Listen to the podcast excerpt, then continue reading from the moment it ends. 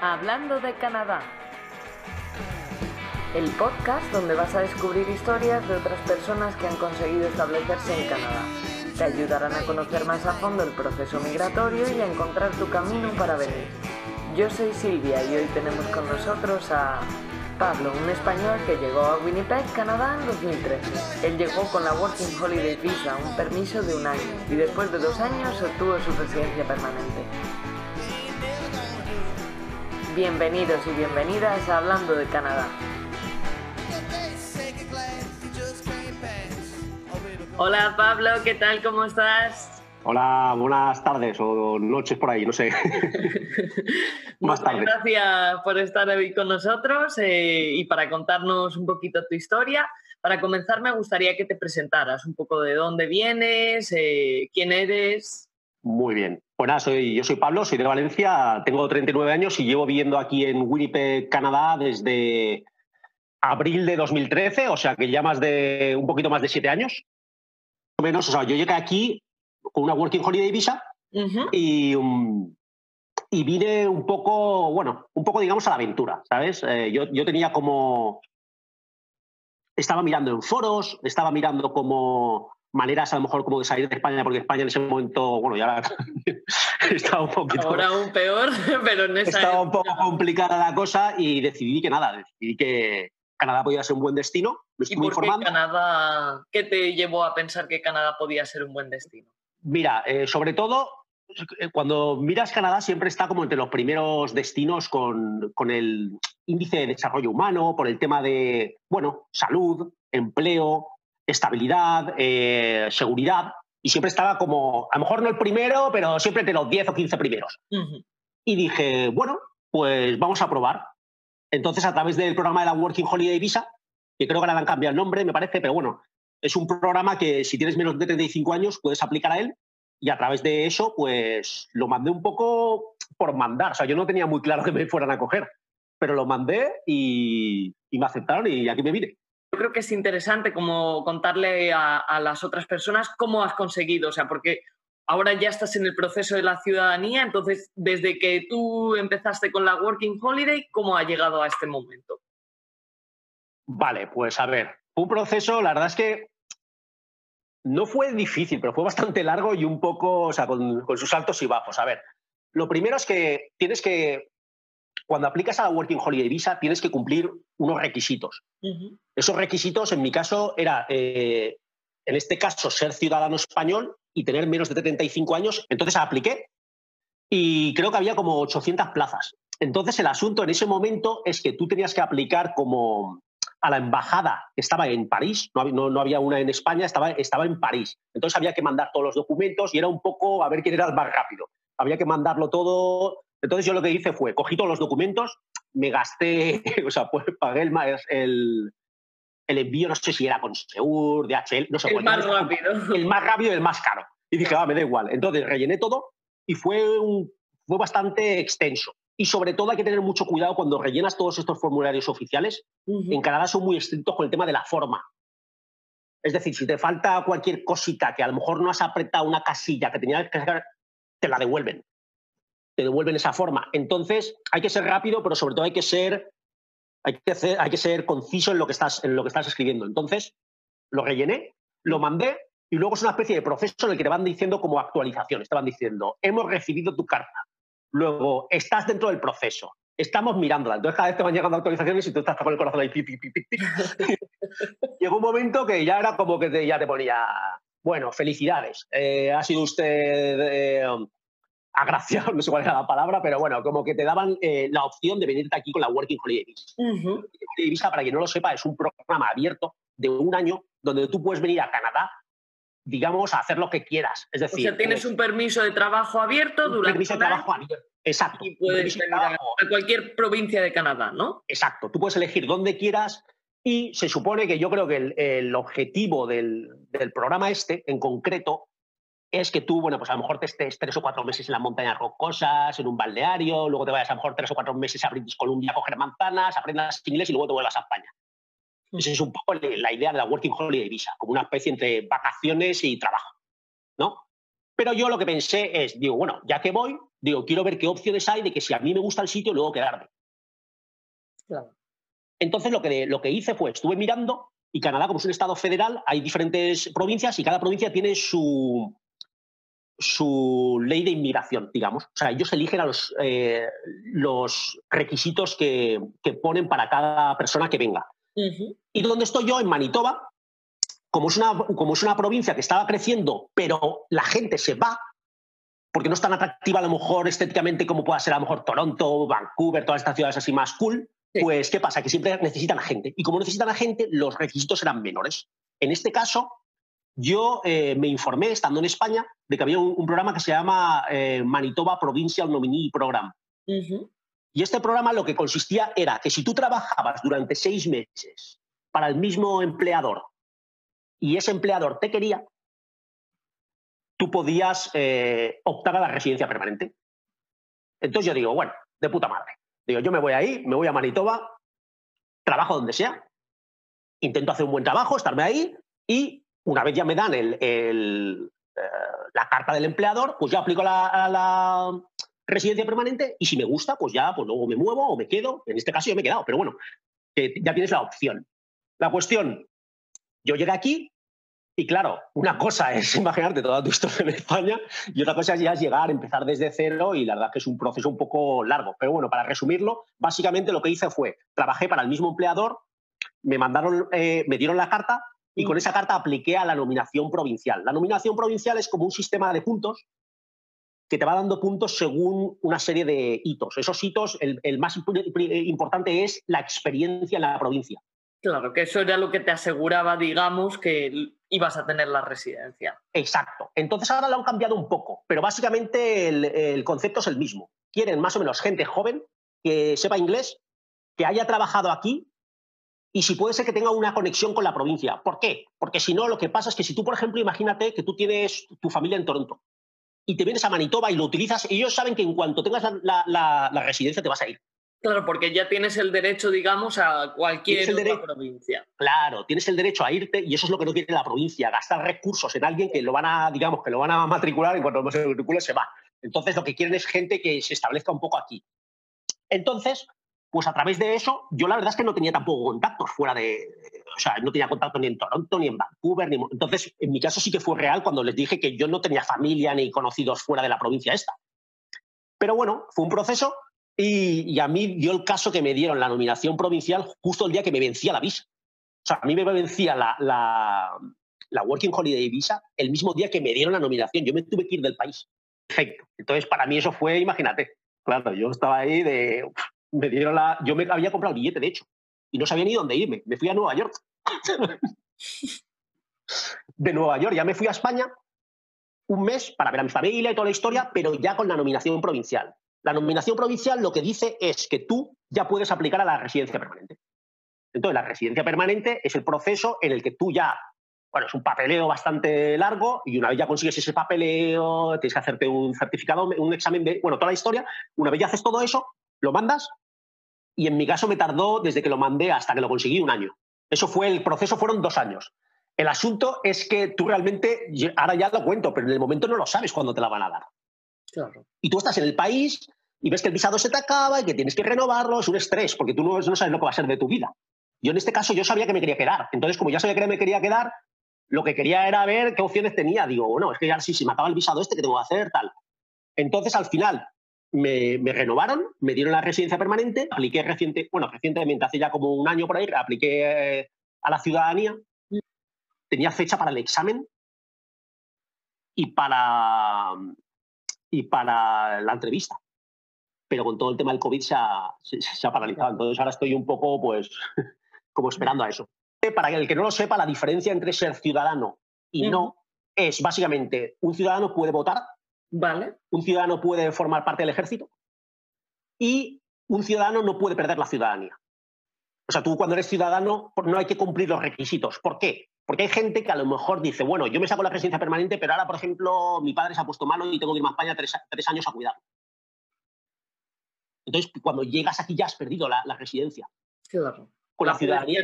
tienes que cumplir unos requisitos para renovarla. Exacto. Entonces, eso es un poco, digamos, como ya el fin del camino. Ya después de estos siete años, pues ya ya, era, ya estaba a puntito, pero ahora con todo el tema del corona, pues, pues bueno, poder ser. está ahí al borde. Sí. Mi siguiente pregunta va en relación porque tú habías estado viviendo en Inglaterra antes de venir a Canadá, comparación con los otros países que tú conoces, ¿qué es lo que ves? Vale, mira, eh, yo te voy a hablar de Inglaterra, que es el país en el que estuve antes. Entonces, Inglaterra yo lo veo un muy, buen país para vivir una experiencia, para tú probarte, para saber si eres un poco capaz de desenvolverte, de cómo es tu inglés, porque claro, el inglés español siempre es el nivel medio alto. Y luego llegas a Inglaterra y te das cuenta que no tienes ni puta idea. Entonces, es una, es una buena piedra de toque. Y aparte es muy sencillo ir a... Bueno, ahora ya con lo del Brexit ha cambiado todo. Pero digamos que es muy sencillo, porque tú imagínate eh, que vives en Madrid o en Valencia o en Barcelona, una ciudad así grande.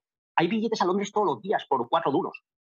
Entonces es muy sencillo coger un billete, vas, vas a visitar a un amigo y tú te ves.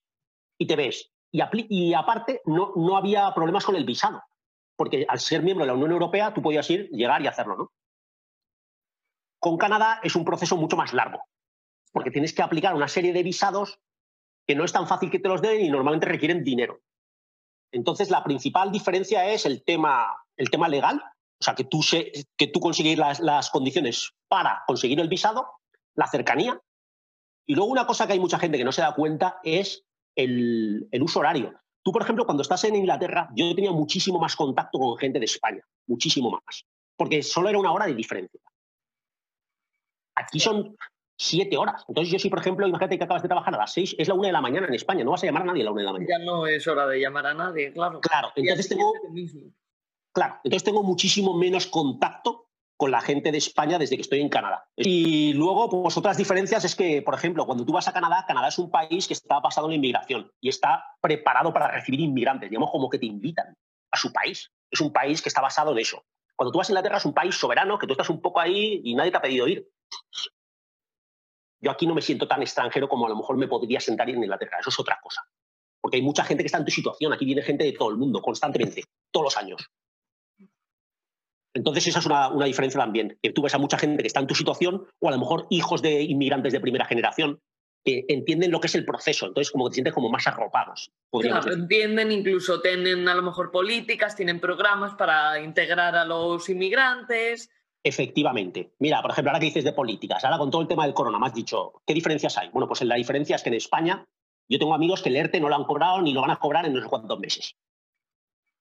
meses. Y yo el CERT, que es el equivalente al, pues, un programa que te está dando el gobierno como 2.000 dólares al mes durante cuatro meses. Sí, durante el tiempo del COVID han puesto 2.000 dólares al mes. Exacto. Apliqué y en tres días ya lo tenía en mi cuenta.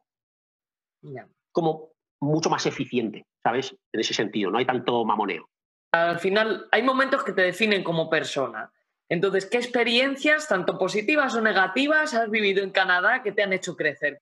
Totalmente. Mira, yo más que de experiencias hablaría del proceso, de, lo que es la globalidad del proceso. Yo el proceso, yo llegué aquí personalmente, llegué aquí con muy pocos ahorros, con ningún contacto, no conocía a nadie, me aquí solo. O sea, era una cosa totalmente, y era una manera como de probarme a mí mismo. Porque yo cuando fui a Inglaterra tenía a mi mejor amiga que estaba viendo ahí, tenía amigos, nada más llegué ya tenía alojamiento, encontré trabajo enseguida. O sea, digamos que me fue muy fácil, fue un aterrizaje suave, digamos. Y yo aquí me vine un aterrizaje a lo loco. Me vine con, con mi dinero, sin conocer a nadie, empezando desde cero. ¿Y qué quieres? Pues, ¿qué quieres que te diga? Desde esa situación en la que estaba yo, compartiendo casa con desconocidos, sin saber dónde iba a trabajar, trabajo basura, toda esta historia, hasta ahora que ya, ya tengo casi la ciudadanía, tengo unos ahorros buenos en el banco, estoy estudiando una cosa que siempre he querido estudiar, que es muy cara, que no podría haberlo hecho en España. Son una serie de cosas que miro para atrás y digo, joder, digo, ha sido, o sea, el camino ha sido largo, pero el proceso ha merecido la pena sin duda. O sea, lo volvería a hacer, pero sin lugar a dudas, sin lugar a dudas. Entonces, más que experiencias concretas es la globalidad de, todo lo que, la, transformación desde que llegué aquí hasta ahora. Y eso es lo que te digo, han sido siete años que están pasando volando, pero que evidentemente ha habido un cambio positivo. Muy bien. Y si te dijeras, o sea, si te encontraras con el yo de antes y tuvieras que decirle algo como algún consejo, algo que hubieras hecho diferente, ¿qué, es lo que te dirías a ti mismo? Mira, lo, mejor que puedes hacer es eh, encontrar información de calidad. Es, es, importantísimo porque el tiempo es dinero. Es decir, tú imagínate una persona que tiene una situación no muy buena en España y decide venirse aquí. Eh, este país es carísimo, súper caro todo. Claro. Entonces, cuando tú llegas aquí, no es que tú llegas aquí y estás en casa de un amigo y te vas enseñando la ciudad, estás allá. No, no. el, día, el día a día te va costando dinero. Entonces, toda la información que tú puedas tener eh, de antemano, consíguela. Es decir, no llegues aquí y empieces a preguntar, bueno, ¿y aquí habrá trabajo de lo mío? ¿Habrá tú olvídate de esa historia. Tú todo eso tú puedes coger en tu casa, en España donde vivas, te puedes meter en Indeed, te puedes meter en Monster, te puedes meter en la base de trabajo del gobierno de Canadá puedes ver de qué hay, eh, demanda, de qué no hay demanda. puedes ver, digamos, si tú podrías verte ahí. Es decir, puedes ver vídeos de YouTube, puedes coger el Google Street View y caminar las calles con la personita del Google y dices, yo me vería ahí o no. Puedes hablar con gente. O sea, cuanta más información tengas antes de dar un paso, porque es un paso importante. Otra cosa es que tú te, te sobra el dinero y te puedes venir aquí a lo mejor seis meses a estudiar inglés. E, en ese caso, perfecto, te vienes aquí, me gusta, no me gusta, ¿sabes? Pero si lo tienes un poco, vas un poco justito y no sabes muy bien, yo aconsejo informarte todo lo posible y cuando ya tengas la información te vienes, pruebas y si te va bien te quedas y si no, pues te vuelves. Súper buen consejo, la verdad muy válido porque al final lo que dices tú puedes conseguir hacerlo todo mucho más rápido, ya tienes nociones de cosas, ya has contactado con gente, tienes información. Y al final eso es lo que te va a ayudar para todo, para buscar trabajo, para tu proceso de inmigración, para todo. Y para acabar, me gustaría que contaras alguna aventura al final, pues para quitarle hierro al asunto, ¿no? Porque todos tememos, yo creo que también de América Latina, de España, llegas a Canadá, todos tememos el invierno. Entonces, alguna aventura que nos haga un poco reír y pensemos que en realidad no es para tanto y que, que lo podemos sobrevivir perfectamente. Mira, ahora que dices eso, para mí el frío es la, el aspecto de Canadá que menos me ha impactado y que menos ha impactado mi día a día. ¿Por qué? Porque están todas las casas acondicionadas. Porque yo tengo un calefactor central, o sea, calefacción en, todas las habitaciones. Las ventanas son dobles, los, suelos son de parque. O sea, tú no pasas frío. Una cosa es el frío que hace y otra cosa es el frío que pasas. Los coches tienen un bandito que tú lo apretas, que eso me sorprendió. Yo iba por la calle y veía coches encendidos y decía, ¿esto hay tanto coche encendido sin nadie dentro? Y es que la gente tiene como un, remote start, la apretas desde lejos y se, calienta. Entonces, el frío que no se preocupen, porque en verdad, al final, lo único que tienes que hacer es te tienes que comprar una chaqueta buena que vale una pasta, te tienes que comprar tu gorro, tu guantes, y es más que nada es un coñazo lo que tienes que estar quitándote, poniéndote, ¿sabes? Que tú entras a un sitio, hace calor, te quitas la ropa, ese es, el, es más que, es un engorro, pero no es un problema. Y así cosas de frío que me hayan pasado, pues sí, me acuerdo de una. Yo cuando llegué aquí, en 2013, una de las maneras que yo hacía para quedar, para un poco conocer la ciudad y conocer a gente, hacer contactos, pues me metía a lo mejor pues en, páginas de, por ejemplo, tipo Bumble, Tinder, todo esto. Entonces, a lo mejor quedaba con alguna chica y me enseñaba por la ciudad, me tomaba un café, lo que fuera. Bueno, pues yo me acuerdo que quedé con una que la verdad es que me hacía bastante gracia y digo, bueno, pues quiero ir guapo a la cita.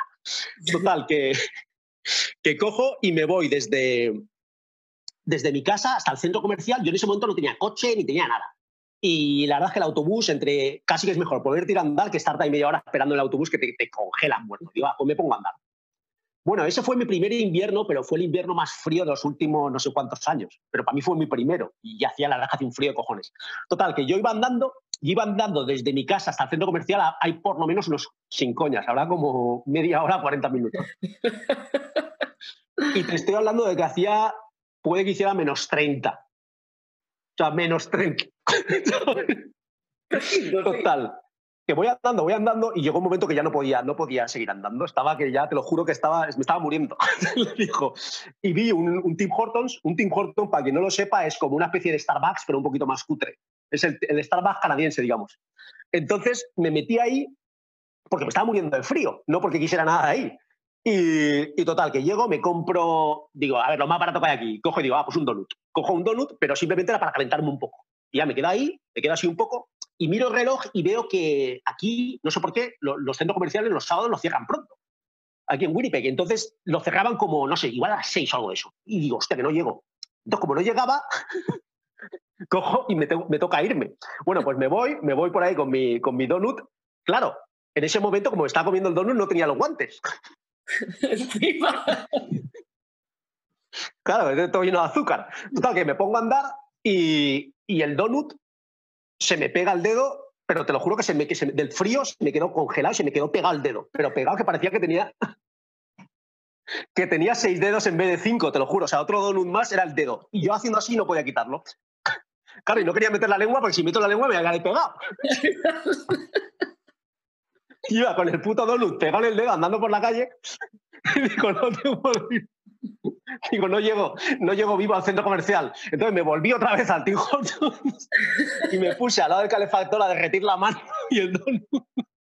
Entonces al final me tocó quedarme ahí, me tocó quedarme ahí y llegué tarde. Pero es que te lo juro, hay que, hay que pensar un poco en la cabeza. Guantes, siempre guantes, siempre. Guantes, gorro y, y cuidado donde vas. Y si puede ser, si vas a coger el autobús, hay una aplicación que te dice cuándo va a llegar, pero no te fíes mucho, que eso a veces va mal. Pues muchas gracias, Pablo, por estar hoy aquí con nosotros y nos vemos en la próxima, ¿vale? Venga, que vaya todo bien. Un saludo. Pablo aplicó al Manitoba Provincial Nominee Program en 2014, después de haber trabajado seis meses en la provincia a tiempo completo en un trabajo no cualificado. Al cabo de unos meses obtuvo su MPNP y gracias a esta carta del gobierno provincial pudo aplicar a la residencia permanente, que tardó un año aproximadamente. Recientemente ha aplicado a la ciudadanía y está esperando para finalizar el proceso. Muchas gracias por escuchar Hablando de Canadá, esperamos que os ayude y os haya gustado. Podéis ver la entrevista completa en nuestro canal de YouTube y seguirnos en nuestras redes sociales, Hablando de Canadá en Facebook e Instagram. Muy pronto tendremos página web también. Al suscribiros y compartir nuestro podcast ayudáis a que este proyecto siga adelante y conozcáis otros testimonios. Hablando de Canadá.